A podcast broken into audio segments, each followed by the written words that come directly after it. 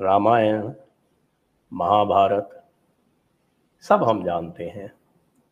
और उसके साथ में बहुत सारे डिस्क्रिप्शंस हैं, बहुत सारी व्याख्याएँ हैं, बहुत सारे वर्णन हैं, उनको भी हम जानते हैं।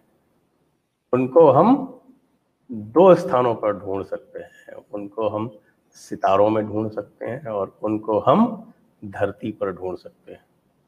आइए, जानते हैं। नीलेश ओक जी से कि ये जो खगोल शास्त्र और पुरातत्व का संबंध क्या है? क्या उस तरह का है, जिस तरह का हम और आप समझ रहे हैं, या कुछ थोड़ा सा भिन्न है? आइए सब्सक्राइब कीजिए चैनल को। हमें सपोर्ट कीजिए। डिस्क्रिप्शन में लिंक दिया हुआ है, वहाँ जाकर आप हमें सपोर्ट कर सकते हैं। आइए इस यात्रा पर चलते हैं।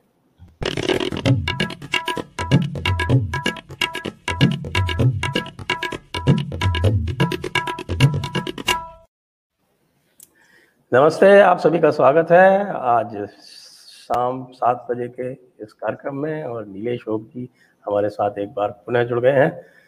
और आप जानते हैं कि नीलेश ओक जी जो है, एक मौलिक विचारक है और इस कारण उनका विरोध भी बहुत होता है। लेकिन हम तो विरोध करने वालों को लगातार आमंत्रण देते रहते हैं कि आइए आप नीलेश जी के साथ सामने बैठ के विरोध कीजिए, कोई आता ही नहीं है। क्या करें? तो नीलेश जी, मुझे लगता है कि इसके लिए तो कम से कम एम एम पंडित जी का निश्चित रूप से स्वागत करना चाहिए कि उन्होंने जो वाद की परंपरा थी उसको एक प्रकार से उसका ऑनर किया और आपके साथ एक वाद किया। विवाद नहीं, वाद किया। वो बहुत ही मुझे अच्छा लगा था, लेकिन उसके बाद से जो लोग हैं वो बार बार से आलोचना करते हैं, सामने नहीं आते। तो अब हम बात कर रहे हैं आर्कियो एस्ट्रोनॉमी की। अब आप ये बताएँ आर्कियो एस्ट्रोनॉमी क्या है? ये आर्कियोलॉजी है एस्ट्रोनॉमी है दोनों का कॉम्बिनेशन है क्या है इसको आप जो है किस तरह से इसको आप परिभाषित करेंगे? You are free to speak in English और हिंदी जो भी आपको उचित लगे हैं। थोड़ा सा मिक्स करेंगे तो हमारी ऑडियंस के लिए ठीक रहेगा। ठीक है। सो so, नमस्कार संजय जी आपको और सभी दर्शकों को। जब वेन आई मुझे लगेगा कि थोड़ा स्ट्रगल हो रहा है हिंदी में तो मैं नैसर्गिक ही इंग्लिश में चला जाऊँगा। तो फिर फिर आप मुझे हिंदी में ला सकते हैं। तो दोनों मिक्स में करेंगे। आर्कियोलॉजी क्या है और आर्कियो एस्ट्रोनॉमी क्या है? क्या इसमें दोनों में फ़र्क है या दोनों में साम्य साम्य क्या है? उसके बारे में मैं कहूँगा। उसके पहले एक थोड़ा सा जैसे कि आपने डॉक्टर मनीष पंडित जी की बात की तो इसलिए मैं और एक कहना चाहता हूँ कि जो मेरे बहुत अच्छे मित्र हैं बहुत हमारे अच्छा डिस्कशंस होते हैं उनके साथ, और और एक है उनका मैं नाम कहूँगा, आपके शो पे भी आते हैं और उनके साथ मेरा पहला डिबेट हुआ था, और बहुत अच्छा जिसका उपयुक्त ऐसा डिबेट वो हुआ था मनीष पंडित जी के साथ जो डिबेट हुआ, उससे भी वो उपयुक्त मैं मानता हूँ, वो थे डॉक्टर कोनराड एल्स्ट।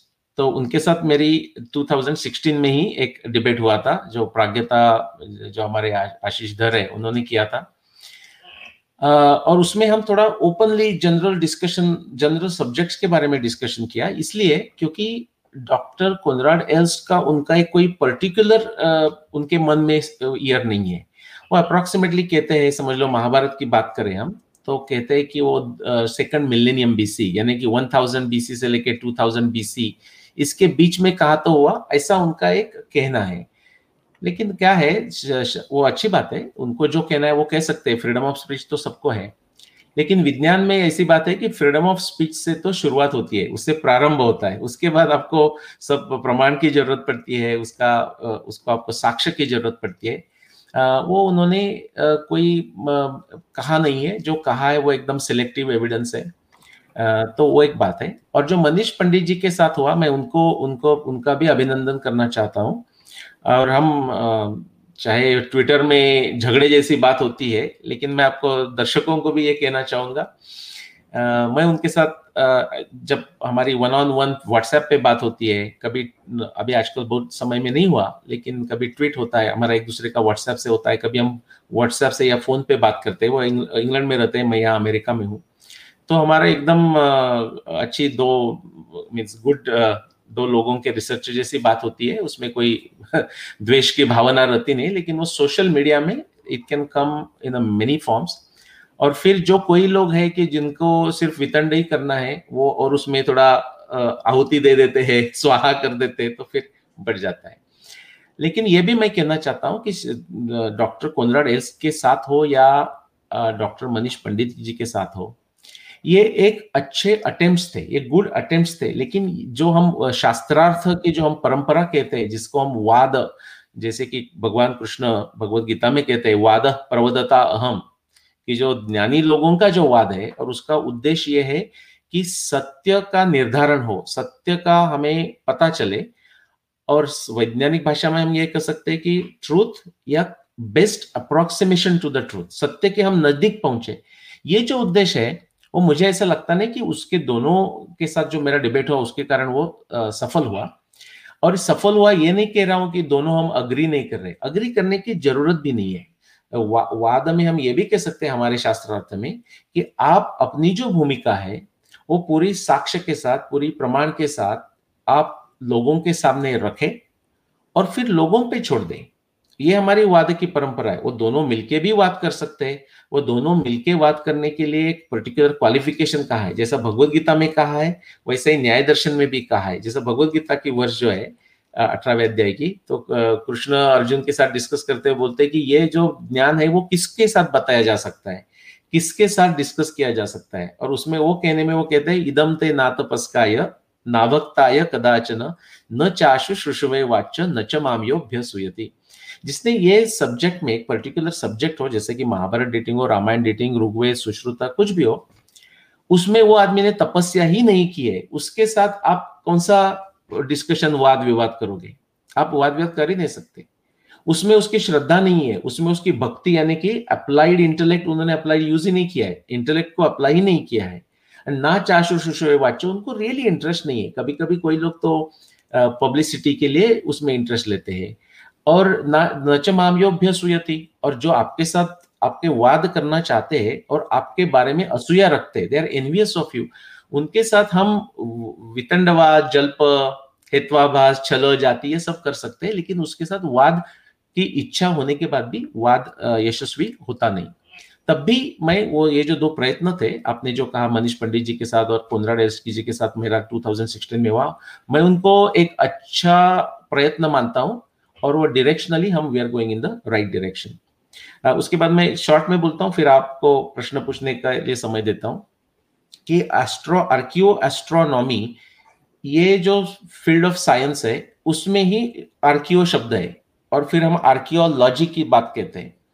ना इसलिए ये समझने समझने की ज़रूरत है कि आर्कियोलॉजी जो बड़ा जो हम फ़ील्ड समझते हैं आर्कियो एस्ट्रोनॉमी इज़ अ एक उसकी विशेष शाखा है। और फिर आर्कियोलॉजी क्या है? मैं तो लोगों को ये आग्रह करूँगा कि वो इवन सिंपल विकीपीडिया जैसे जगह या गूगल में वो ट्विट गूगल में वो सर्च करे तो उनको समझ में आएगा कि जब आर्कियोलॉजी की शुरुआत हुई तो थोड़ा सा फॉसिल्स थोड़ा कोई कुछ पुराना अवशेष मिल गया यू नो उससे शुरुआत हुई। तो बहुत समय लोग ऐसे ही सोचते थे, अभी भी बहुत सारे लोग ऐसे इवन आर्कियोलॉजिस्ट है, उनको लगता है कि कोई पुरानी वस्तु पॉट पैन मिल गया तो वही आर्कियोलॉजी हो गई। वो तो आर्कियोलॉजी है ही। लेकिन जैसे कि समझ लो अभी हमारे रिवर सरस्वती के बारे में इतना रिसर्च हो चुका है कि जहाँ हम सरस्वती का जो पुराना पात्र है, जो पेलियो चैनल कहते हैं उसमें हम जाके, नीचे जाके डिग करते हैं। Like sometime they will go thirty metres forty metres fifty metres जैसे कि आपके राजस्थान में बीकानेर में जो पहले नार करके जो क्वारी है, उसमें क्वारी के कारण तो डिग हुआ ही था, फिर उनको लेयर्स मिल गए।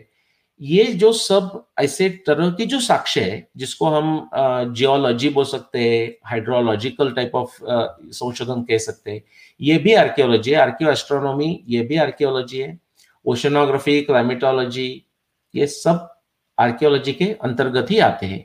इसलिए जो एक लिमिटेड व्यू है कि archaeology mean pots and pans वो भी आर्कियोलॉजी है, लेकिन वो बहुत ही एक लिमिटेड व्यू है।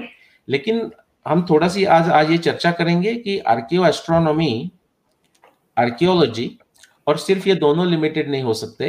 इसके बाद जो हमारे एंशियंट इंडियन नैरेटिव्स है उसको क्या कहेंगे? आर्कियो नैरेटिव्स कह सकते हैं पुराने narrative archaeo linguistics archaeo linguistics archaeo archaeo literature archaeo literature right उनको सब हम साथ में लाते हैं तो ही हमें पूर्ण ज्ञान होने की शक्यता निर्माण, शक्यता प्राप्त होती है। ज्ञान होगा ये ज़रूरी नहीं, लेकिन शक्यता तो हो जाती है। जैसे कृष्ण कहते हैं, श्रुति, प्रत्यक्ष मैतियम अनुमानम चतुष्टय में सबको एकत्र लाना पड़ेगा।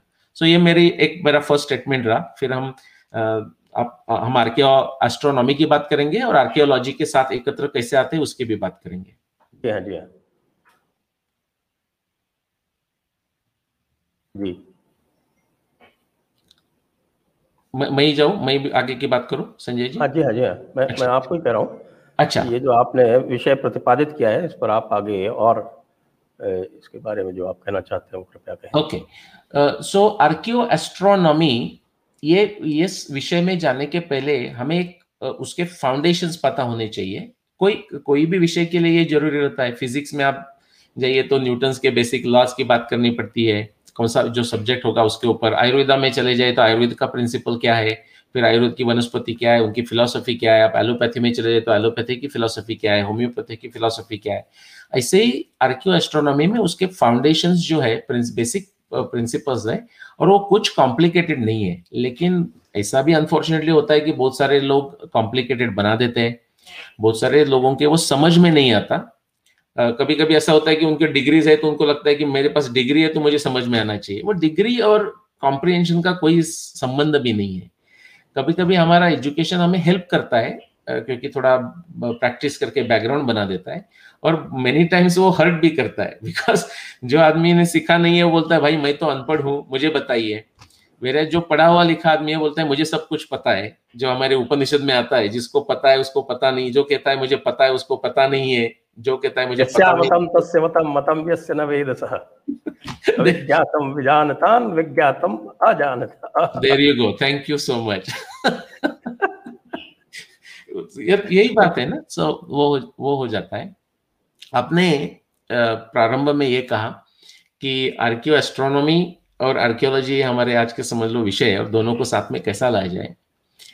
हम मॉडर्न साइंस की बात करें, यानी कि वेस्टर्न यूरोपियन साइंस की बात कहे लास्ट 500 इयर्स की, कि उनके यहाँ तो तब से ही शुरुआत हुई ऑनेस्टली उनके कोई पुराने ये रेफरेंसेस तो थे, लेकिन वो बाहर से आया हुआ है लाइक इजिप्ट करके ग्रीक पहले वो तो ग्रीक को many years 1500 years last 1500 years तक वो यूरोपियन रेनेसो का समय तक वो ग्रीक को उनके सिविलाइजेशन के पार्ट्स ही नहीं मानते थे। जब उनकी ज़रूरत पड़ी तो उन्होंने बोला, भाई, कहा तो किसको तो रिस्पेक्ट देना पड़ेगा और मानना पड़ेगा हमारा ये तो ग्रीक के पास गए लेकिन जो लास्ट 500 हंड्रेड ईयर जो यूरोपियन रेनेसांस के साथ जो बड़ा रिसर्च हुआ बड़ी प्रोग्रेस हुई वेस्टर्न यूरोप में प्रोग्रेस भी इसलिए हुई कि बाहर का जब कॉलोनियल सब दुनिया में गए India China South America Egypt access हुआ तो वो नॉलेज का वो उपयोग करने लगे। वो तो हिस्ट्री की बात है लेकिन मैं ये कहना चाहता था कि आर्क्यो एस्ट्रोनॉमी आपने कहा कि ऊपर आकाश में भी कोई बातें हो रही है उधर भी साक्ष्य है और हमें पृथ्वी पृथ्वी पर भी भूतल पर, पर भूतल भी भूतल पर भी साक्ष्य है। वो दोनों को एकत्र लाने का एक एक तरह से जो काम किया वो गैलीलियो ने किया। गैलीलियो के लिए उसके लिए क्या रिवॉर्ड मिला आपको पता है? उसको तो ऐसा कुछ भारत रत्न जैसा इटालियन रत्न तो मिला नहीं। उसको तो प्रिजन में रहना पड़ा। लेकिन गैलीलियो ने एक ये सिद्ध करके दिखाया जब उसने टेलीस्कोप आकाश के तरफ़ रखा तो गैलीलियो ने देखने के पहले एटलीस्ट वेस्टर्न यूरोप में ऐसा समझता होल क्रिश्चियनिटी में समझता कि ये सब एकदम परफेक्ट वर्ल्ड है। उनका अपना एक खुद का सब्जेक्टिव uh, डेफिनेशन था परफेक्ट वर्ल्ड क्या है? किस, ये देखो, उन्होंने देखा, हमारे जो टेरेस्ट्रियल लैंड है, उसके ऊपर सब ऊपर नीचे माउंटेन्स रिवर्स ऐसा कुछ है। लेकिन आप आकाश में देखोगे तो जो तारे हैं, जो ग्रह है, वो कैसा परफेक्ट फाइन और स्मूथ और शाइनिंग ऐसा ऐसा वो सोचते थे। तो जब गैलीलियो ने टेलीस्कोप उधर चंद्र के तरफ़ रखा, या जुपिटर पर जुपिटर की तरफ़ दिखाया तो उनको बहुत सारा सरप्राइज़ हुआ। एक सरप्राइज़ ये हुआ कि जुपिटर के भी अपने मून से बिकॉज़ पहले ऐसा गैलीलियो और कोपरनिकस के तरफ़ तो ऐसा समझता कि सब हमारे पृथ्वी के आसपास घूम रहे पृथ्वी सेंटर में और सब घूम रहे जब जुपिटर को देखा तो पता चला कि कोई ऐसे ग्रह है जो जुपिटर के मून अभी हम कहते हैं कि वो जुपिटर के आसपास घूम रहे हैं, उसके घूम रहे तो सब पृथ्वी के नज़दीक घूमने रहे। और कोपरनिकस ने कहा वैसा सब सूर्य के आसपास भी घूमने रहे। ये एक आश्चर्य हुआ। दूसरी बात आश्चर्य की ये हुई कि जब उन्होंने चंद्र का सरफेस देखा मून का सरफेस देखा तो उन्होंने उनको समझ में आ गया कि वो पॉलिश और स्मूथ ऐसा है नहीं। उसके ऊपर तो बहुत सारे हिट्स हुए हैं। तो ये जो उनका जो संशोधन था वो वेस्टर्न यूरोप के लिए और इसलिए मॉडर्न साइंस के लिए ये हो गया कि celestial is equal to terrestrial जो सेलेस्टियल में वहाँ है और टेरेस्ट्रियल में और आप अभी कोट कर सकते हैं बट वो भारतीय तत्व ज्ञान में तो कब से है? पिंड में ब्रह्मांड है ना? तो राइट वो कब कब से है? और पिंड में ब्रह्मांड सिर्फ़ ये तो हो गया। और आप जब भारत के जो पुराने ग्रंथ है, वो पढ़ते हो लाइक ऋग्वेद की बात करें अथर्वेद की बात करें, फिर ब्रह्मणाज और सब ये, और हमारे इतिहास लाइक रामायण, महाभारत और पुराण में भी आते हैं। तो हमें भी ये मिलता है कि एक्चुअली जैसे कि मेरे वो को रिसर्चर है रूपा भाटी जी, वो बहुत अंदर अंदर ऋग्वेद में संशोधन कर रही है। कि जो हमें कभी कभी जो ऋग्वेद में लिखा हुआ है या हमारे रामायण महाभारत में लिखा हुआ है, जो टेरेस्ट्रियल इधर यहाँ हो रहा है, जैसे कि महाभारत का युद्ध हो रहा है या राम जी का वनवास हो रहा है, वो वो समय का वर्णन करते हुए महर्षि व्यासदेव और महर्षि वाल्मीकि जो सेलेस्टियल में क्या हो रहा है, उस, उसका उपयोग करके, उपमान के तरफ़ से वो शब्दबद्ध उसको बना रहे करने के लिए। तो इसलिए भी हम आर्कियो एस्ट्रोनॉमी और आर्कियोलॉजी पृथ्वी पे क्या हो रहा है, उसको एक जगह ला सकते हैं। लेकिन आर्कियो एस्ट्रोनॉमी समझने के लिए हमें एक जो सेलेस्टियल जो फिनोमिनन्स है, यानी कि सिंप्लिसिटी के लिए ये है कि चंद्र, सूर्य, हम ग्रह की भी अभी बात करने की ज़रूरत नहीं है तो चंद्र, सूर्य और नक्षत्र, ये तीन चीज़ों की हमें बात बात हमें समझना ज़रूरी है। और उनकी मोशंस अब एक आश्चर्य की बात आपको कहता हूँ, आश्चर्य इसलिए कि जिन लोगों को पता नहीं होगा, नहीं तो आश्चर्य की कोई बात नहीं है। जो पातंजलि योग सूत्र में जब उन्होंने डेफिनेशन दिया कि संयम क्या है, संयम ये चीज़ क्या है यू नो हम तो संयम मीन्स कंट्रोलिंग बोलते हैं, वो तो कंट्रोलिंग तो है ही बट विवेक विवेक की उसमें भाषा है तो विवेक आपको, विवेक ज्ञान होने के लिए जस्ट बिकॉज़ आपको कुछ पता है, थोड़ा सा इधर उधर देखा करके आप बात नहीं कर सकते। विवेक ज्ञान के लिए आपको ध्यान, धारणा और समाधि एकत्र आना चाहिए। और वो संयम होने के बाद वो क्या कहते हैं? नाउ यू टू उसका उपयोग, ये भूमि पे उसका उपयोग करना चाहिए, ज्ञान संपादन करने के लिए। और वो कहते वो कहते हैं कि भुवन ज्ञानम सूर्य संयमात। आप सूर्य पे संयम करो, यानी कि ध्यान, धारणा और समाधि करो तो आपको ये भुवन का ज्ञान हो जाता है। और ये भुवन का ज्ञान क्यों कहा है? बिकॉज़ हमारे जो पृथ्वी है भुवन उसके ऊपर जो चेंजेस होते रहते हैं जैसे कि सीजन्स के चेंजेस है ये सूर्य के कारण है। सूर्य का क्या पोजीशन है पृथ्वी के साथ? उत्तर गोलार्ध में और दक्षिण गोलार्ध में। उसके अनुसार सीज़न बदलते हैं इसलिए भुवन ज्ञानम सूर्य संयमात। दिन उन्होंने गायत्री मंत्र उसी ध्यान के लिए ही तो है। क्या क्या ध्यान के लिए है बोला? गायत्री मंत्र।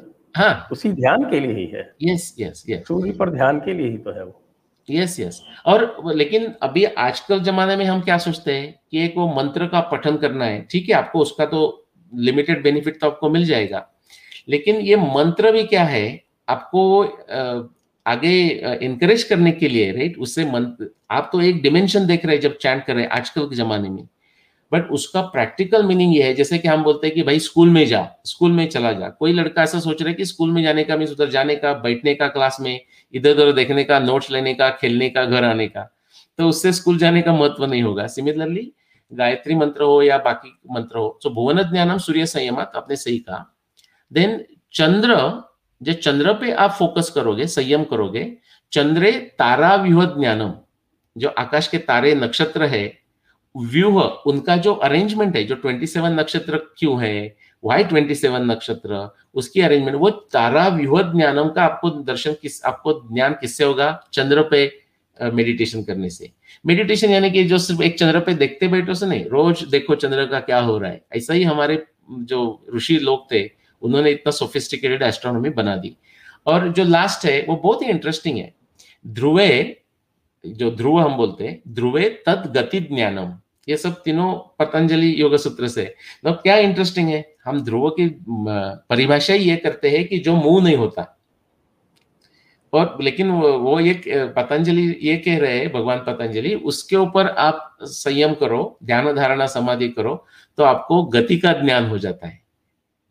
ये कौन सी बड़ी बात है? ये बात आर्की एस्ट्रोनॉमी ये तीनों में आर्की एस्ट्रोनॉमी है। अभी जो मैंने सूत्र कहा उसमें आर्की एस्ट्रोनॉमी है कि ध्रुव हमारे टेम्पररी हमारे एक लाइफ टाइम के लिए समझ लो या हमारे सात जनरेशन के लिए टेन जनरेशन के लिए वो वही ध्रुव है वही ध्रुव तारा है।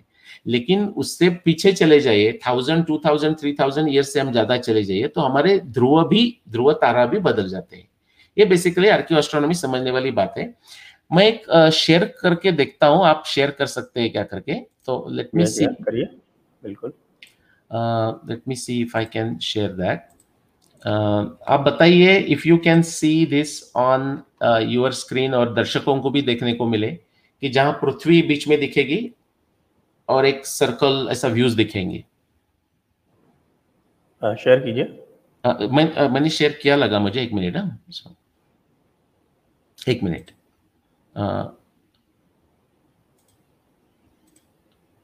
ओके जी आ गया। आ गया? ओके ओके सो दिख रहा है ना अभी? बिल्कुल। ओके सो इसमें थोड़ा सा मैं बात करूँगा फिर हम आ, मैं कंप्लीट करूँगा फिर हम आ, चर्चा करेंगे। ये जो दिख रहा है तो हमें सबको जिनको पता है उनको ठीक है जिनको नहीं पता है उनको उनके लिए कि ये एस्ट्रोनॉमी में खगोल शास्त्र में सबसे एक रेफरेंस फ्रेम जिसको बोलते हैं आप क्या बोलेंगे संजय जी उनको रेफरेंस फ्रेम के लिए? चलो रेफरेंस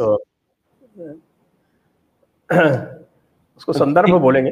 संदर्भ हाँ। एक मुख्य संदर्भ की जो ज़रूरत है जैसे हम अभी यहाँ हम प्राइम मेरिडियन की बात करते हैं जो ग्रीनिच के यहाँ से जाता है पृथ्वी के लिए या विषुववृत्त जो इक्वेटर है एक हम रेफरेंस मानते हैं जो पृथ्वी पे मानते हैं। ऐसा एस्ट्रोनॉमी के लिए खगोल शास्त्र के लिए पूरा दुनिया में सिर्फ़ भारतीय ज्योतिष शास्त्र भारतीय खगोल शास्त्र के लिए नहीं।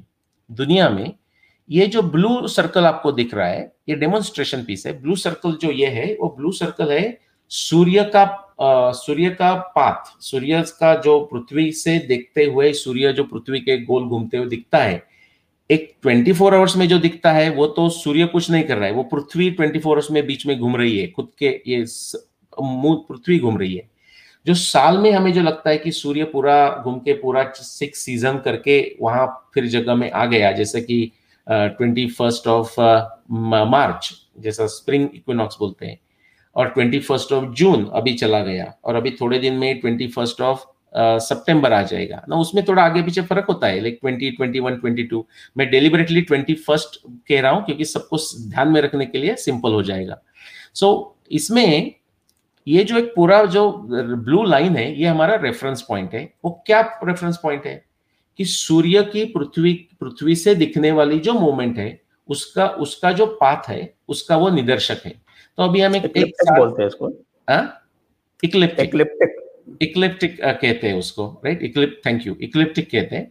तो हम क्या करेंगे अभी? एक सोलर ईयर जो रहता है जैसा कि हमारा फ़र्स्ट जनवरी से फ़र्स्ट थर्टी फ़र्स्ट दिसंबर तक वाला या फ़र्स्ट ट्वेंटी फ़र्स्ट मार्च से ट्वेंटी फ़र्स्ट मार्च वाला बिकॉज़ ये अभी जो सूर्य का जो पोजिशन है, ये वर्नल इक्विनॉक्स पे जो अभी हमारे समय में ट्वेंटी फ़र्स्ट मार्च को आता है।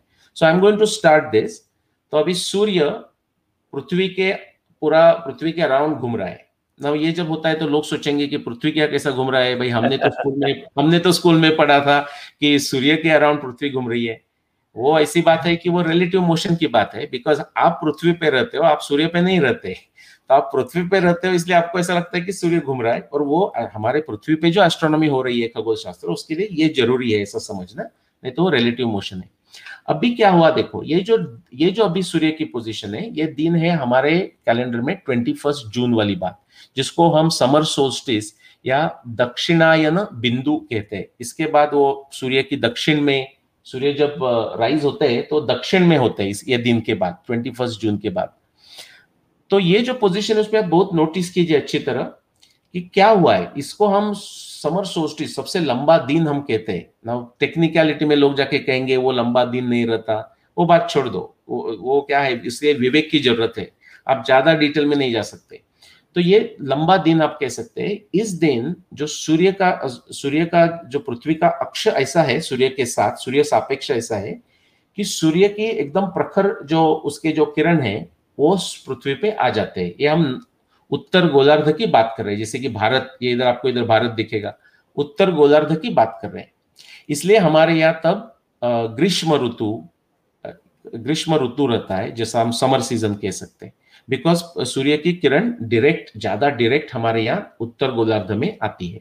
Now let's continue this. सूर्य की, सूर्य प्रदक्षिणा कर रहा है पृथ्वी के पृथ्वी के आसपास।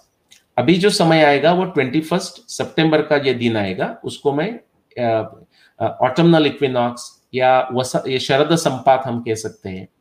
उस दिन क्या हो रहा है? दोनों दिन और रात ऑलमोस्ट इक्वल है। वही समय था ट्वेंटी फ़र्स्ट मार्च को। फिर हम चलते हैं आगे और सूर्य की पोजीशन आ जाएगी विंटर सोस्टिस यानी कि ट्वेंटी फ़र्स्ट दिसंबर। इस दिन, उस दिन क्या हो रहा है? देखो कि सूर्य की जो किरण है, अभी देखो, जो अर्थ का एक्सिस तो ऐसे ही टिल्टेड है। वो खुद को तो घूम ही रही है, वो तो छोड़ ही दो, वो भूल ही जाओ। लेकिन सूर्य की जो किरण है, वो थोड़े एंगल में नॉर्दर्न हेमिस्फीयर में आते हैं कंपेयर टू जब वो ट्वेंटी फ़र्स्ट जून को आ रहे थे। तो इसलिए हम कहते हैं कि ये अभी ठंडी का मौसम आ गया like this is this is a winter ये हमारी एक बेसिक मोशन हो गई ओके ये एकदम सबसे सिंपल ये हमारा ईयर हो गया। लेकिन ये तो ब्रॉड हो गया। अभी एवरी डे मेजर करने के लिए हमारे ऋषियों ने क्या किया? सबसे बेस्ट ढूँढने के लिए क्लॉक जैसा है द क्लॉक में एक शॉर्ट आर्म है जो आवर का आवर का बताता है कितना आवर्स हो गया one P M two P M three P M बताता है।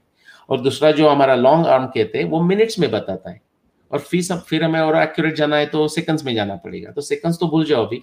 तो मिनट्स की जो मिनट कितना हो गया वो बताता है। ऐसा हमारा जो सेलेस्टियल uh, इसमें जो इंडिकेटर है, और आप ये कह सकते हैं कि जो हमारे, हम जो घड़ी पहनते हैं, आजकल तो लोग घड़ी पहनते नहीं स्मार्टफोन्स के कारण, मैं भी पहनता नहीं। तो जो घड़ी में जो शॉर्ट आर्म है, उसको आप सूर्य की उपमा दे सकते हैं, सिर्फ़ उपमा के लिए, उपमान जैसा। और जो लॉन्ग आर्म है, जो मिनट वाला आर्म उसके लिए आप मून कह सकते हैं। तो अभी आपको मैं मून मून दिखाने वाला हूँ। तो ये एक साल कंप्लीट होके सूर्य वर्नल इक्विनॉक्स से निकले वर्नल इक्विनॉक्स पे जब आ जाता है तो वो अप्रोक्सीमेटली 365 डेज़ हो जाते हैं एक पूरा समर सोलर ईयर बन जाता है। नाउ हम उसमें मून को इंट्रोड्यूस कर देते हैं ओके सो जस्ट सिमुलेशन के लिए मैं हम ये कहे कि सूर्य और चंद्र एक जगह ही है ओके okay? ऐसा एवरी ईयर नहीं होगा। तो नाउ हमें हमें क्या होता है? जस्ट हम ऐसा शुरुआत करें तो मून की पोजीशन एवरी डे बदल रही है ज़्यादा फास्ट बदल रही है कंपेयर टू द सूर्य। तो हम मून के पोजीशन नोट कर देते हैं नक्षत्र के साथ साथ, मैं दिखाऊँगा आपको। और मून का जो कला जिसको कहते हैं, चंद्र की कला, चंद्र कला, वो भी बदलते रहती है। क्यों बदलती है वो? बिकॉज़ सूर्य सापेक्ष है वो। सूर्य का और चंद्र का पोजीशन क्या है? उसके ऊपर चंद्र की कला बदलती है। और उससे हम तिथि आ जाती है हमारे यहाँ, और हम नक्षत्र कहते हैं पंचांग में।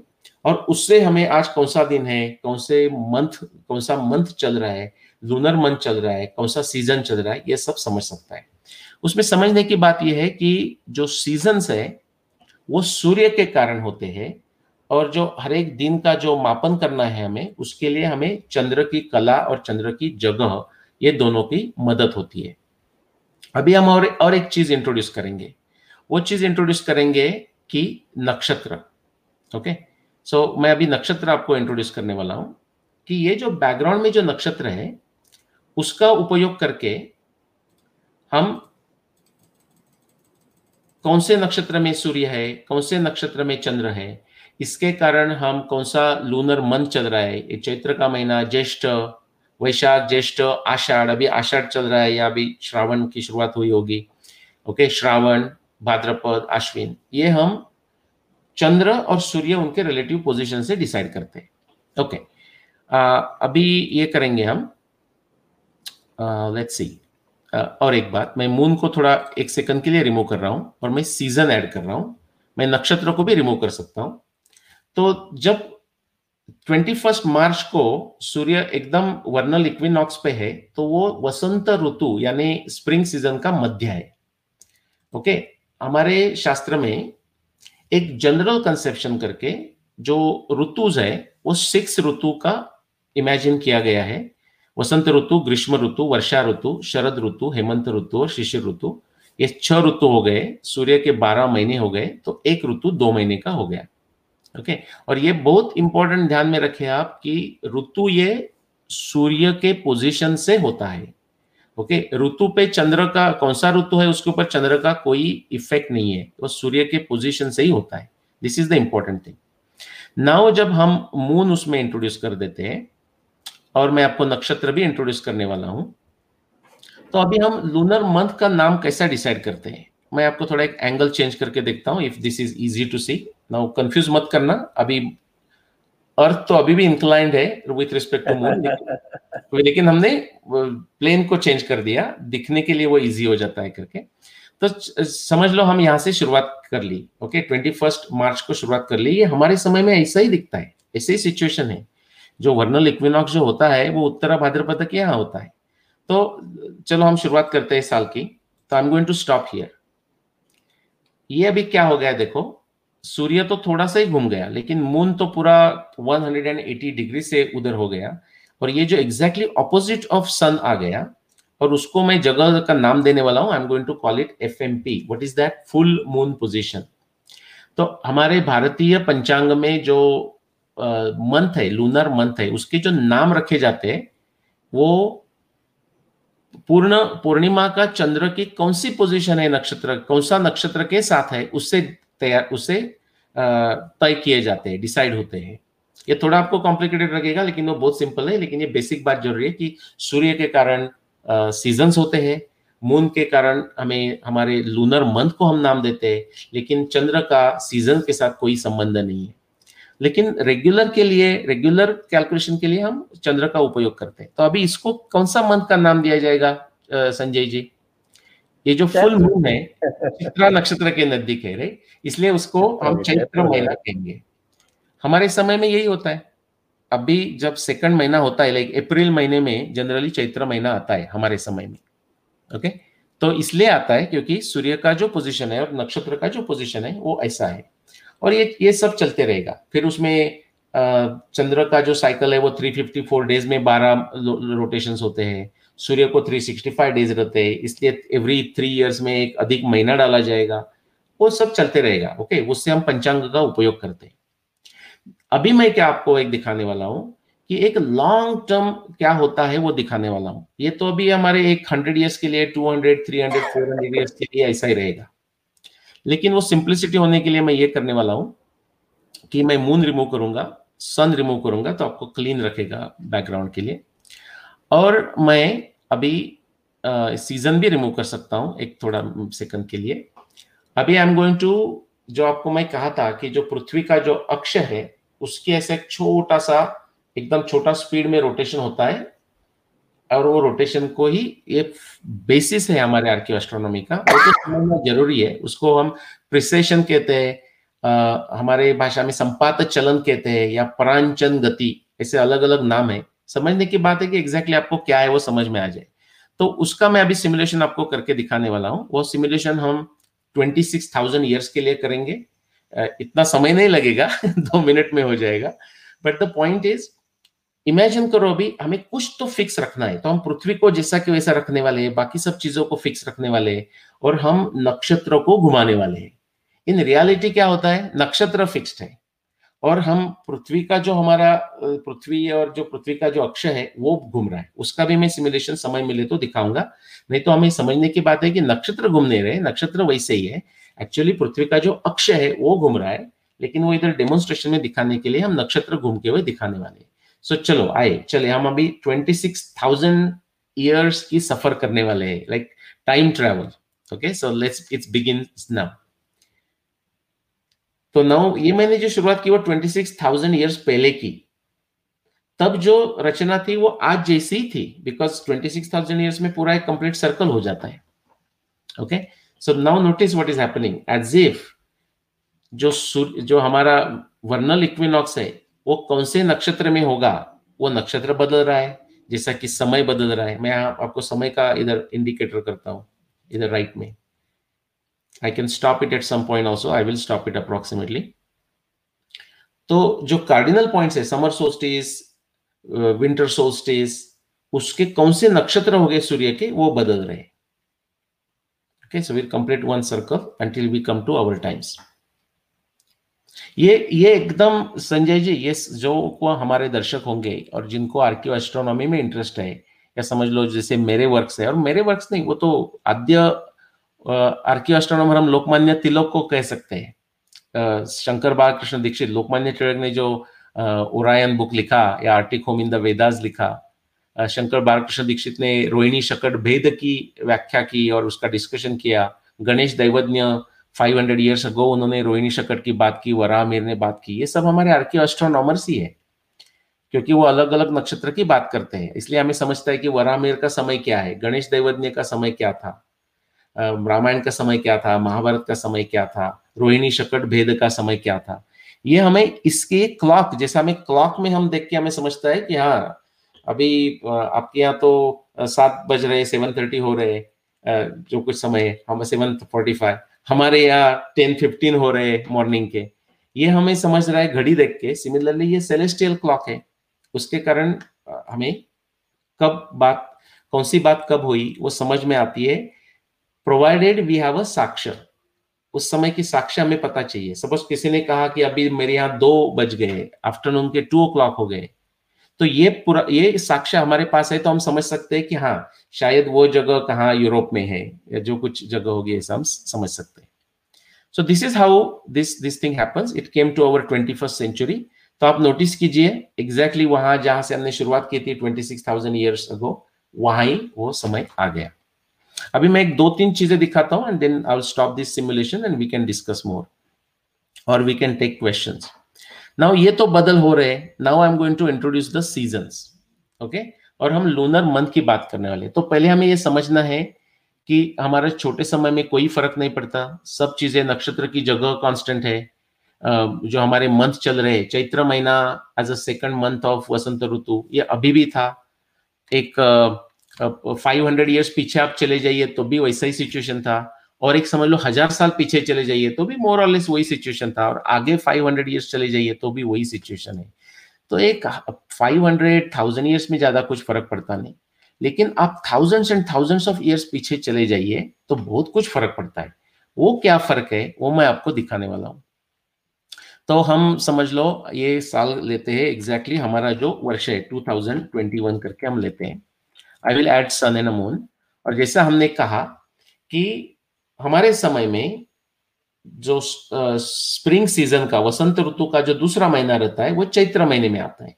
ये मोरलेस चलते रहेगा ओके वो तो उसमें कोई फ़र्क नहीं पड़ने वाला, हमारे लाइफ टाइम में कुछ ज़्यादा फ़र्क नहीं पड़ने वाला, ऐसा ही होते रहेगा। लेकिन हम कुछ अभी और एक फ़र्क करेंगे ओके जैसा मैंने कहा कि जो पृथ्वी का जो अक्ष है, उसके स्लो मोशन के कारण नक्षत्रों का स्थान ये बदल जाता है। वर्नल इक्विनॉक्स पे क्या है? समर सोस्टिस पे क्या है? उसका क्या फ़र्क है मैं आपको दिखाऊँगा। समझ लो हम पीछे चले गए। संजय जी आप एक दो हज़ार साल पहले तीन हज़ार साल पहले की कोई आप एक साल पकड़ लो आपके मन में है। समझ लो जीसस जीसस क्राइस्ट सोचा जाता है उसका समय हमें जाना है। या इस्लाम की शुरुआत का समय जाना है या आ, को, कोई भी आप पकड़ सकते हैं हम वहाँ चले हाँ, जाते हैं। जो, जो हमारे जो अंग्रेज़ हिस्टोरियन ने दी है आपके हाँ। बुद्ध निर्माण का जो 583 uh, 583 of course but that is that is the what is the accepted uh, हाँ. date 583 BC BC ना BC क्या C कौन सा है BCE BC ओके सो इसलिए मैं 583 करने वाला हूँ सो so, माइनस मैंने किया that is for the BC तो तब की जो तब का जो सिचुएशन था वो ऐसा था. I mean forget the sun and moon का पोजीशन बट आप ये कह सकते हैं दैट टाइम क्या सिचुएशन थी? कि जो आ, आ, जो चैत्र का महीना है वो अभी मैंने कहा हमारे समय में वो वसंत ऋतु का दूसरा महीना होता है। हियर यू विल फाइंड कि वो जो चैत्र का महीना है, वो उस समय 583 बीसी में वसंत ऋतु ही रहता था, लेकिन वसंत ऋतु का पहला महीना होता था। Okay okay? वो मैं आपको अभी इधर दिखाऊँगा कि वो जब सूर्य की पोजीशन यहाँ इधर आएगी, वसंत ऋतु के यहाँ तो आपको उधर फ़र्स्ट पोर्शन में आपको चैत्र के साथ मैचिंग होगा फुल मून का पोजीशन और ये फुल फुल मून का पोजीशन भी मैं एक्टिवेट कर देता हूँ। So you see that F M P exactly opposite of the sun और ये अभी आ गया तो मैं यहाँ उनको स्टॉप करूँगा। समझ लो यहाँ। Okay sorry I have to go back I can do that ये देखो, यहाँ अप्रोक्सीमेटली ये। तो ये मून की फुल फुल मून पोजीशन आ गई। वो उसका नक्षत्र है चित्रा तो यानी कि वो लूनर मंथ ऑफ़ चैत्र हो गया। और सीज़न कौन सा है वो डिसाइड करने के लिए हमें ऑलवेज सूर्य की पोजीशन देखनी चाहिए। तो सूर्य की पोजीशन है वसंत ऋतु की शुरुआत, वसंत ऋतु का प्रारंभ। तो जो वो 583 बीसी आप कह रहे हैं, तब चैत्र महीना ये वसंत ऋतु के फ़र्स्ट हाफ़ में आता था। अभी हमारे समय में 2000 साल के बाद वो सेकंड हाफ़ में आ रहे हैं। अभी जो मैं आपको लेके जाता हूँ जो महाभारत का जो समय निकाला है 5561 बीसी वाला ना उसमें क्या है देखो? उसमें एक बहुत ही अच्छा आपको मैं दिखाता हूँ इधर, कि let's do this okay so ये सब चल रहा है रेगुलर अभी हम जब महाभारत युद्ध की शुरुआत होती है 16 अक्टूबर 5561 बीसी तो ऋतु कौन सा था ओके okay? और महीना कौन सा था बिफोर आई गो देर हम, हमारा जो ट्रेडिशन कहता है संजय जी, और जो महाभारत के महाभारत के टेक्स्ट की जो साक्ष्य है उससे भी हमें पता चलता है कि जो लूनर महीना कौन सा था? जब जब महाभारत युद्ध हुआ जब कृष्ण ने भगवान कृष्ण ने अर्जुन को गीता बताई। मुझे याद नहीं है आप वो हाँ नहीं वो मार, हम मार्गशीर्ष को कहते हैं ना मार्गशीर्ष शुक्ल एकादशी को गीता जयंती सेलिब्रेट करते हैं आजकल दिसंबर में। हाँ, हाँ, हाँ, हाँ. तो, तो मार्गशीर्ष का महीना था तो अभी मैं आपको इधर दिखाने वाला हूँ। ये देखो एक फॉर एग्ज़ाम्पल करके ये देखो। सो so, ये आ गया। आप हाँ, ये ये महीना हो गया मार्गशीर्ष का क्योंकि है ना फुल मून हाँ, लेकिन हाँ, ऋतु है शरद। तब ऋतु शरद है। अभी हमारे समय में क्या ऋतु है? मार्गशीर्ष आता है हेमंत ऋतु के दूसरे महीने में। तो हेमंत ऋतु का दूसरा महीना मीन्स यहाँ। लाइक विंटर सोल्स्टिस के थोड़ा सा पहले। ये हेमंत ऋतु का दूसरा महीना। ये हेमंत ऋतु का पहला महीना। ये शरद ऋतु का दूसरा महीना और ये शरद ऋतु का पहला महीना। और हमें महाभारत में यह भी साक्ष्य मिलती है कि भीष्माचार्य जो युद्ध तो शुरू हुआ, उसके बाद दसवें दिन वो युद्ध में गिरे, उसके बाद वो शरशैया पे थे। और महाभारत की साक्ष्य कहती है कि वो 92 डेज़ से ज़्यादा थे। तो 92 डेज़ से ज़्यादा मीन्स कैसा देखो आप? ये विंटर सोस्टिस पे वो फिर भीष्म निर्माण हुआ। तो उसके पीछे हम चलने वाले हैं तो हेमंत ऋतु के 60 डेज़, दो महीने है ना तो 30 और 30 60 डेज़। देन शरद ऋतु के जो दूसरा महीना है शरद ऋतु का, उसके 30 डेज़ तो 30 30 30 90 डेज़ हो गए। उसके बाद और दो दिन मिनिमम चाहिए, वो 92 तो हम शरद ऋतु के पहले महीने में आ गए। और ये तो दसवां दिन था भीष्माचार्य का, और उसके पहले दस दिन तो डेफिनेटली युद्ध शुरू हुआ। तो कम से कम बारह दिन ये शरद ऋतु के पहले महीने में होने ही चाहिए कि जब युद्ध का पहला दिन था। सिर्फ़ ये जो मैंने आपको अभी दिखाया और हम मार्ग शीर्षक का स्थान दिखाया कि तब कौन सा स्थान था जिस दिन युद्ध शुरू हुआ। और अभी हमारा मार्गशीर्ष विंटर सोस्टिस में आता है। अभी हमारा जो विंटर सोस्टिस का जो समय रहता है दिसंबर ट्वेंटी फ़र्स्ट तब मार्गशीर्ष होता है।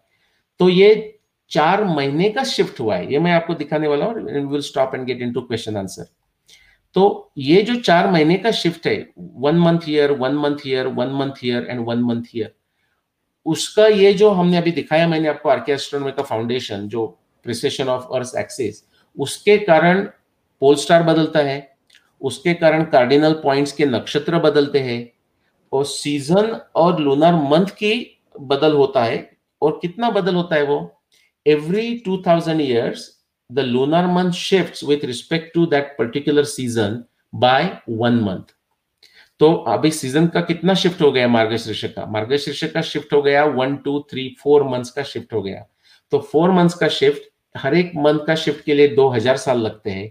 तो four times two thousand is approximately I mean exactly rather eight thousand years ये जस्ट क्रूड कैलकुलेशन से हम कह सकते हैं कि महाभारत युद्ध आठ हज़ार साल पहले हो गया।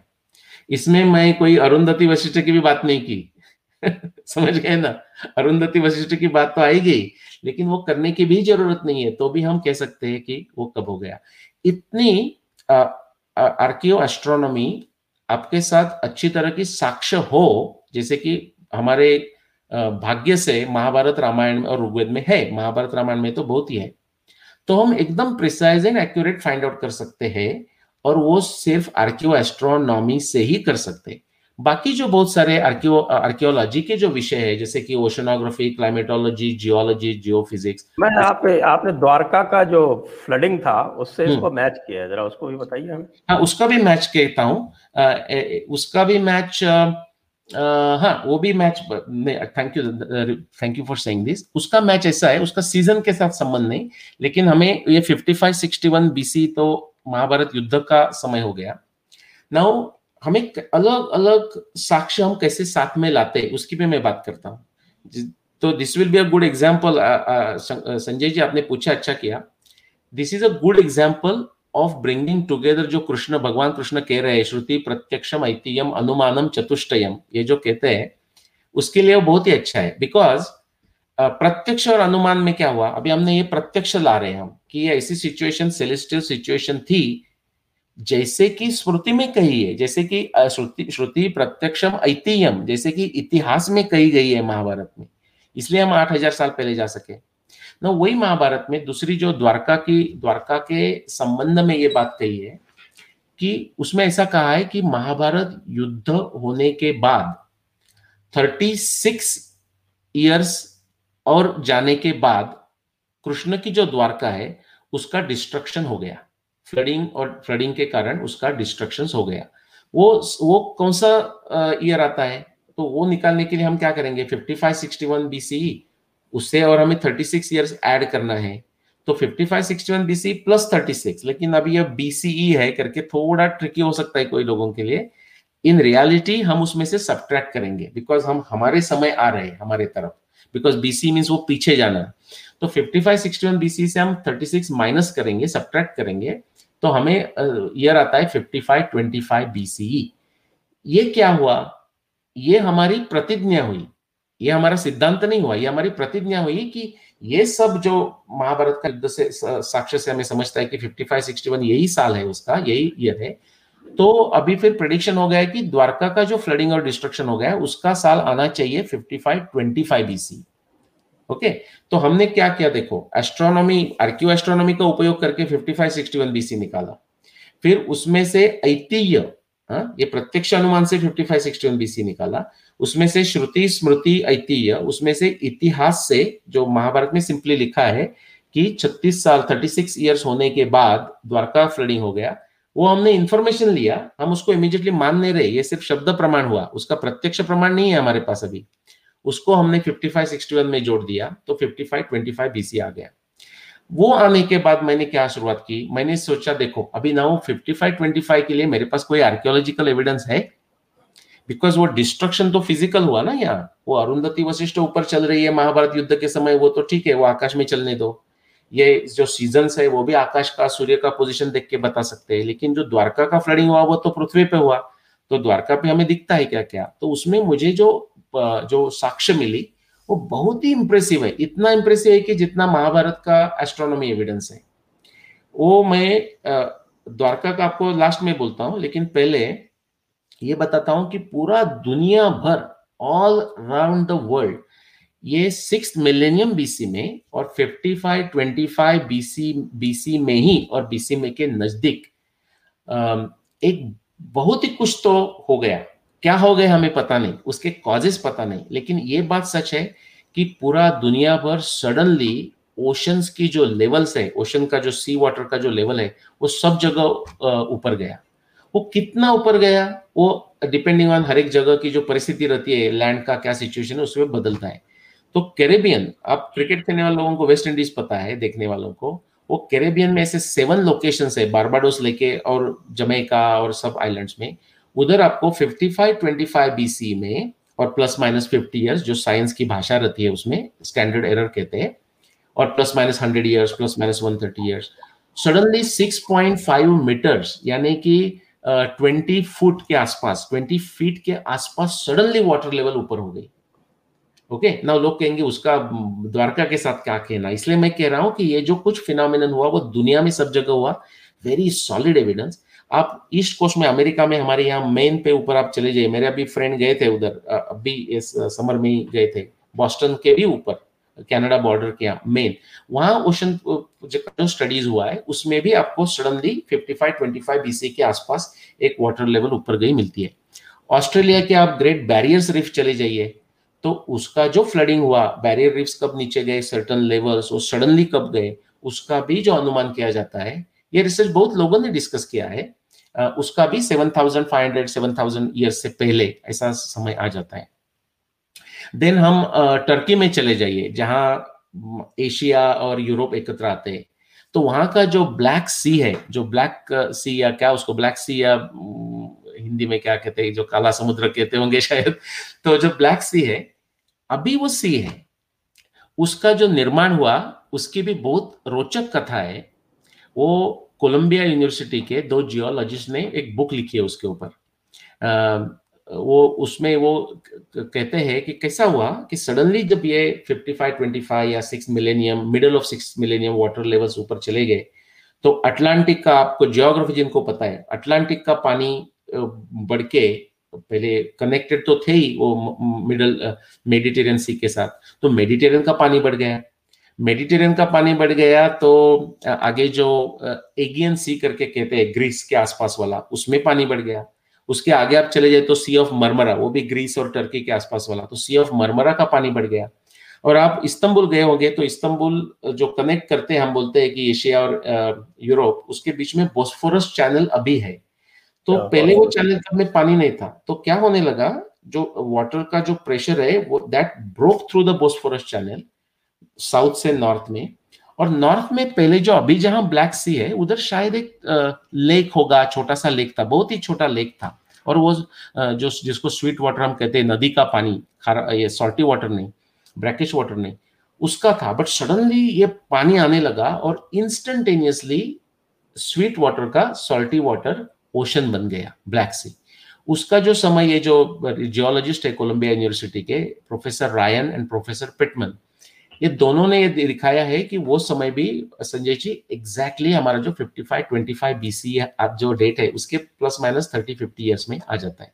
Now finally quickly I come to Dwarka ये सब देखो आर्कियो एस्ट्रोनॉमी से हमने 55 61 निकाला, फिर ऐतिहासिक जो इंफॉर्मेशन है महाभारत में, उससे 36 करके हमने 55 25 निकाला। और अभी हम आर्कियोलॉजी एविडेंस ढूंढ रहे हैं। ये आर्कियोलॉजी एविडेंस है। सिर्फ़ ये मत लोगों ने सोचना चाहिए कि पॉट्स और पैंस आर्कियोलॉजी एविडेंस है। ये जो दुनिया का एविडेंस मैं डिस्कस कर रहा हूँ आर्कियोलॉजी एविडेंस है। उसको अभी जियोलॉजी के अंडर कहा जाएगा या ओशनोग्राफी के अंडर रखा जाएगा। The last one actually two more है। द लास्ट वन फ़र्स्ट हम द्वारका का लेते हैं। तो लोग कहेंगे, ये दुनिया का तो ठीक है भाई, लेकिन द्वारका में क्या हो रहा है? द्वारका जो हमारा अरेबियन सी कह सकते हैं हम इसलिए, क्योंकि जो हमारा वेस्ट कोस्ट है, सिंधु सागर, वो हमारा गुजरात जो द्वारका है, वो उधर आ जाता है। उधर ये थर्टी प्लस स्टडीज़ है, done over last fifty, sixty years जैरियंस करके एक है, उन्होंने एक बहुत अच्छा रिव्यू पेपर लिखा है। उन्होंने seven, eight different studies collect किए, इंक्लूडिंग जो अभी मैंने स्टडीज़ जो बात किया, वो भी स्टडीज़ उसमें इंक्लूडेड है। और उन्होंने ये दिखाया कि जो हमारा वेस्ट कोस्ट है और अरेबियन सी, जैसे कि इराक, ईरान, ये सब आप एरिया आप सोच सकते हैं। उसमें right in the middle of six millennium BC उसको हम फिफ्टी फाइव हंड्रेड बीसी कहेंगे फाइव थाउज़ेंड बीसी कहेंगे five five zero zero BC कहेंगे फिफ्टी फाइव हंड्रेड बीसी और फिफ्टी फाइव ट्वेंटी फाइव ये तो सबसे सेंसेशनल है। सनसनाटी जो कहते हैं वो है। जो अरेबियन सी का जो एरिया है जो इराक हमारे गुजरात, वो जो एरिया है, उसमें सडन सी लेवल राइज जो एक्सपीरियंस हुआ हर एक जगह थोड़ा अलग अलग होगा, लेकिन जो कितना एक्सपीरियंस हुआ इट्स वेरी सेंसेशनल नंबर मैंने आपको उधर 6.5 मीटर्स की बात की, अलग जगह बात की। यहाँ 25 मीटर्स 25 मीटर्स टोटल उसमें से 15 meters in the right of that middle of six millennium BC जो द्वारका का फ्लडिंग का समय, और वो फ्लडिंग होने के बाद और कंटिन्यू रहा सम समय के लिए। टू द एक्सटेंट इंडिया में भी हमें एविडेंस मिलता है कि अभी की जो सी लेवल है उससे भी ऊपर on an average three meters इतना पानी चला गया था। In fact that is the reason why places like Dholavir Dholavira और uh, दूसरी कौन सी जगह? उधर ही है ना गुजरात में? लोथल लोथल ये पोर्ट्स uh, बन गए ये बंदर बन गए। उसका कारण लैंड uh, का भी ऊपर नीचे जाना तो है ही लेकिन पानी भी इतना अंदर चला गया कि ये लोग ये बंदर बन गए। आप आप उनका आर्कियोलॉजिकल एविडेंस देखिए, धोलावेरा का और लोथल का, कि वो कब पोर्ट बने और उनकी पोर्ट न होने की एक्टिविटी कम, कब बंद हो गई। आपको बहुत अच्छा लगेगा कि ये सब कैसा जिक्सॉ पजल जैसा एकत्र आ जाता है।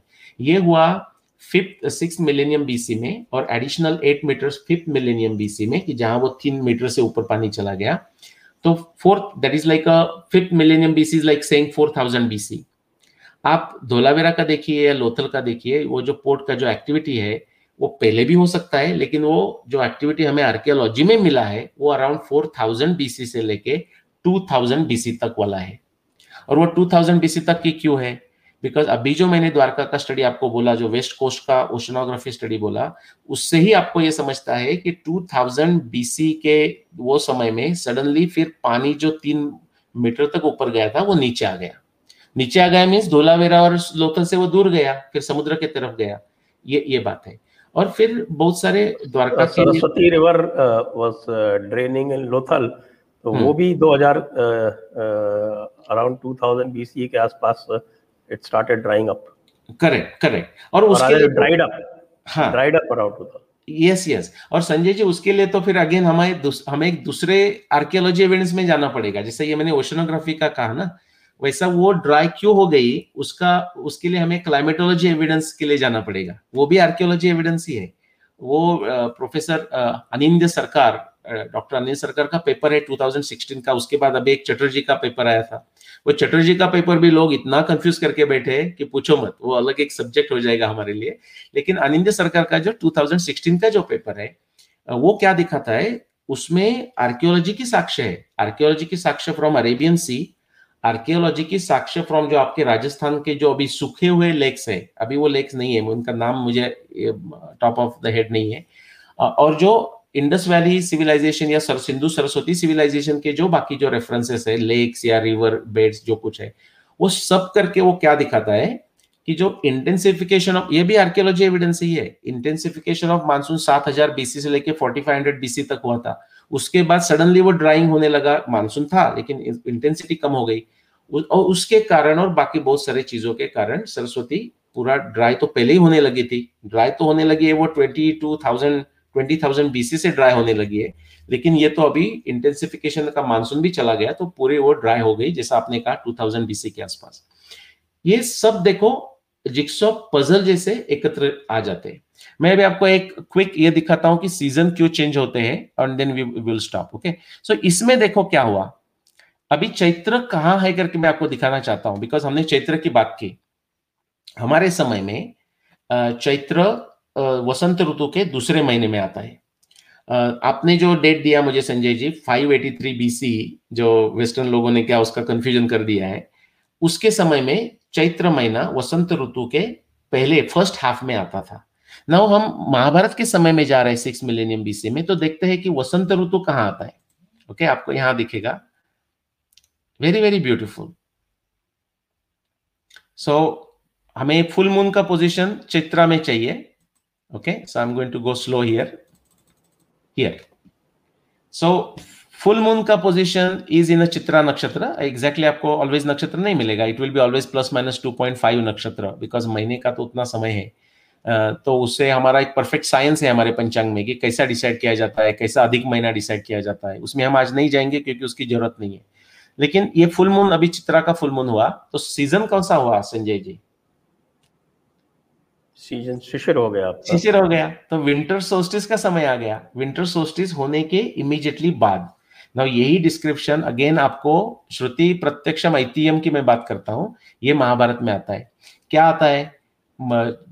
भीष्म जी का निर्वाण होने के बाद जो विंटर सोस्टिस के डे में हुआ उसके बाद ये हमें महाभारत में बताया जाता है अनुशासन पर्व में और जो आगे आ, आ, क्या आता है अश्वमेध पर्व में कि नाउ अश्वमेध अश्वमेध यज्ञ करने के पहले अर्जुन वेल्थ तो पूरा एग्जॉस्ट हो गई थी युद्ध के कारण तो अर्जुन उत्तर में गए और वेल्थ लेके आए वो कब आए? उन्होंने उसमें कहा था कि वो चैत्र के महीने में गए और फिर एक महीना में के समय में वो वेल्थ लेके वापस आ गए। देखो कितना परफेक्ट मैच होता है। विंटर सोल्स्टिस होने के बाद वो इमीडिएटली चैत्र महीना में नॉर्थ में गए और वेल्थ लेके आ गए। That is that is how exactly it matches that is that is the season यही समय था कि जो परीक्षित महाराज का जन्म हुआ। वही, यही समझ है। Okay okay? और मैं एक क्विक लास्ट दिखाता हूँ कि हम एक रामायण समय में चले जाइए। चले जाएँगे। तो भगवान कृष्ण का जो भगवान राम का जो बर्थ ईयर कहते हैं twelve thousand two hundred forty BC और उनका बर्थ हुआ चैत्र शुक्ल नवमी में। ओके? तो चैत्र शुक्ल जो नवमी है वो कहाँ आती है? ओके? वो एवरी ईयर एग्जैक्टली मैच नहीं होगा लेकिन मैं आपको दिखाता हूँ कि अभी चैत्र की पोजीशन देखिए कहाँ है। जो 14,000 ईयर्स अगो 12,240 बीसी में वो चैत्र की पोजीशन यहाँ है। ओके? सो ये फुल मून होने के लिए सूर्य की पोजीशन एग्जैक्टली ऑपोजिट चाहिए। तो अभी आने वाली है वो ऑपोजिट पोजीशन ये समझ लो। तो देखो ये full moon of Chaitra because वो चित्र नक्षत्र के नज़दीक है यहाँ आ गया। ये राम जी का जन्म वर्ष है 12,240 बीसी अब देखिए सूर्य का पोजीशन कहाँ है? सूर्य का पोजीशन है शरद ऋतु में। ओके तो महीना जो लूनर मंथ है, वो चैत्र ही है। अभी भी हमने चैत्र की बात की, रामायण के समय में अभी हम कर रहे हैं चैत्र शुक्ल नवमी की। महाभारत के समय में हम चैत्र की बात कर रहे हैं तो विंटर सोल्स्टिस वो वो शिशिर ऋतु का समय है। रामायण में वो शरद ऋतु का समय है और हमारे समय में वो वसंत ऋतु का समय है। तो ये जिसके समझ में आ गया दैट पर्सन इज़ हम उसको संजय जी, आपका Jaipur dialogue Jaipur dialogue university से हम सर्टिफिकेट दे सकते हैं तो दे सकते हैं लेकिन एक और बड़ी समस्या है आपका जो सिमुलेटर मॉडल है उसको भी डिस्प्यूट करते हैं लोग हाँ, हाँ। आपका जो सिमुलेटर का जो मॉडल है that is based totally on the calculations or the Western model, हाँ. and the your very precision model जो है वो is disputed. हाँ. आपका precision का मॉडल जो है हाँ. वो एक एक एक ट्रेपिडेशन मॉडल आता है वो वो ट्रेपिडेशन मॉडल सूर्य सिद्धांत में दिया हुआ है। तो जो आपका सिमुलेटर का मॉडल है वो ट्रेपिडेशन मॉडल के अनुसार नहीं है। This is also I am just playing the I know I know और आपके यहाँ वेदवीर आर्य जी आए थे एक अभी प्रोग्राम में जिन्होंने ट्रिपिटेशन पे बात की। तो ये बात पे Vedveer Arya comprehensively actually he supported your view in that sense. He yes comprehensively disproved trepidation. Correct correct और ये ना ये जो व्यू है वो ना मेरा व्यू है ना वेदवीर आर्य जी का व्यू है या ना आपका व्यू है इसके लिए इतनी साक्ष्य है। तो अभी आप उसके थोड़ा हम उसका डिस्कशन करते हैं थोड़ा मिनट के लिए समय है तो हमारे पास। कि आपने कहा कि वो भी लोग वो डिस्प्यूट करते हैं कि ये ये कहा ये है नहीं ये तो वेस्टर्न एस्ट्रोनॉमी है। मैं ये कहना चाहता हूँ जो कुछ कहते हैं बहुत लोग होंगे उसमें या थोड़े होंगे ये जो लोग कहते हैं कि जो precession of the earth axis जो 26,000 ईयर का साइकिल है ये वेस्टर्न एस्ट्रोनॉमी की कुछ कंसेप्ट है उसका भारतीय भारतीय खगोल शास्त्र से कोई संबंध नहीं है। मैं ये कहूँगा कि उन्होंने भारतीय शास्त्र पढ़े नहीं है और पढ़े नहीं है तो अच्छी तरह उनके समझ में नहीं आ रहे बिकॉज़ ये पढ़ना एक बात है लेकिन समझ में आना ये दूसरी बात है। एक reading and then there is a comprehension हमारे बुद्धि की हम जब बात करते हैं तो उसमें सत्व रजतम हम बोलते हैं उसको बहुत बुद्धि है, किसी को बहुत, वो बुद्धिमान आदमी है। मैं आपको कहता हूँ, सिर्फ़ बुद्धिमान आदमी कह के सफिशियंट नहीं है। अभी हम जब बुद्धिमान कहते हैं तो हम अजूम करते हैं कि वो सत्व बुद्धि है करके, लेकिन वो बात सही नहीं है। कृष्ण तो कहते हैं अधर्मम इतिम अधर्मम धर्मम इति या मन्यते तमसा वृता सर्वार्थान विपरीतांश बुद्धि सा पार्थ तामसी उसमें सत्वरज तम बुद्धि है, जो पार्थ, जो तामसी बुद्धि है वो क्या देखती है? सर्वार्थान विपरीतांश एग्जैक्टली 180 डिग्री ऑपोजिट देखती है। लेकिन संक्षिप्त में मैं ये कहूँगा, जो वेदवीराज जी ने तो कहा, उन्होंने फिर थोड़ा आगे कुछ और अलग एक्सप्लेनेशन दिया। I do not agree with some of some part of it लेकिन वेदवीर और मैं दोनों एक, ये इसके ऊपर एक में है कि वो ट्रेपिडेशन जो है, वो ट्रेपिडेशन नहीं है प्रेसिजन ऑफ़ अर्थ इक्विनॉक्स जैसा है। ट्रेपिडेशन पे ये सूर्य सिद्धांत में आया है या नहीं आया है? ट्रेपिडेशन पे मेरा एक अलग थियरी है, मैं कभी और हम डिस्कस करेंगे, थोड़ा उसमें संशोधन चल रहा है वो दिखाने के लिए। It's a very beautiful one मुझे ये नहीं कहना कि सूर्य सिद्धांत तो वही कह रहा है, लेकिन ट्रेपिडेशन का भी एक बहुत उत्तम थियरी है। अलग बात है वो, उससे प्रिसीजन से कोई लेना देना नहीं है। लेकिन एक जस्ट संक्षिप्त में मुझे ये कहना था कि हमारे जो ग्रंथ है खगोल शास्त्र के ग्रंथ भी हो और इतिहास के ग्रंथ हो और वेद वांग्मय हो उसमें सब में बहुत ही रिच सुपर रिच एविडेंस बोलते हैं सुपर रिच साक्ष्य है जिसका जिसका जि, जि, वो साक्ष्य ये जो precession of earth axis 26 year 26,000 year वाला साइकिल को सपोर्ट करता है। ये बिल्कुल ही रॉन्ग है किसी का कहना कि आ, हमारे ग्रंथ में आ, स, स, सपोर्ट ही नहीं है। जैसा कि ब्रह्म राशि विशुद्ध शुद्धाश परमर्शया ब्रह्म राशि पोल स्टार होना इवन अमर कोश में आप पढ़ोगे तो अलग अलग पोल स्टार्स के नाम दिए हुए जब प्रेसेशन ऑफ़ अर्थ एक्सिस नहीं है, और जैसा आपने कोई लोग कहते हैं वो ट्रिपिटेशन आगे पीछे वाइपर जैसा कर रहा है तो ये ये सब जो स्टार्स है वो पोल स्टार्स बनेंगे ही नहीं।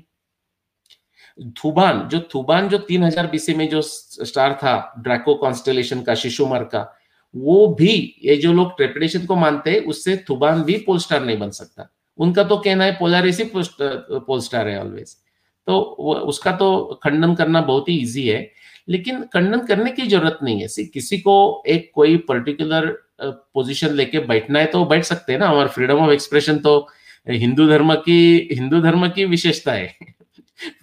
इसलिए तो सेम भगवत गीता पे शंकराचार्य भी कमेंट्री करते हैं, फिर रामानुजाचार्य अलग करते हैं, मध्वाचार्य अलग करते हैं, चैतन्य महाप्रभु अलग करते हैं, ज्ञानेश्वर अलग करते हैं। हमारे रामायण भी हमारे पास बहुत हो जाते हैं। अध्यात्म रामायण से लेके क्या? कौन सा वो है?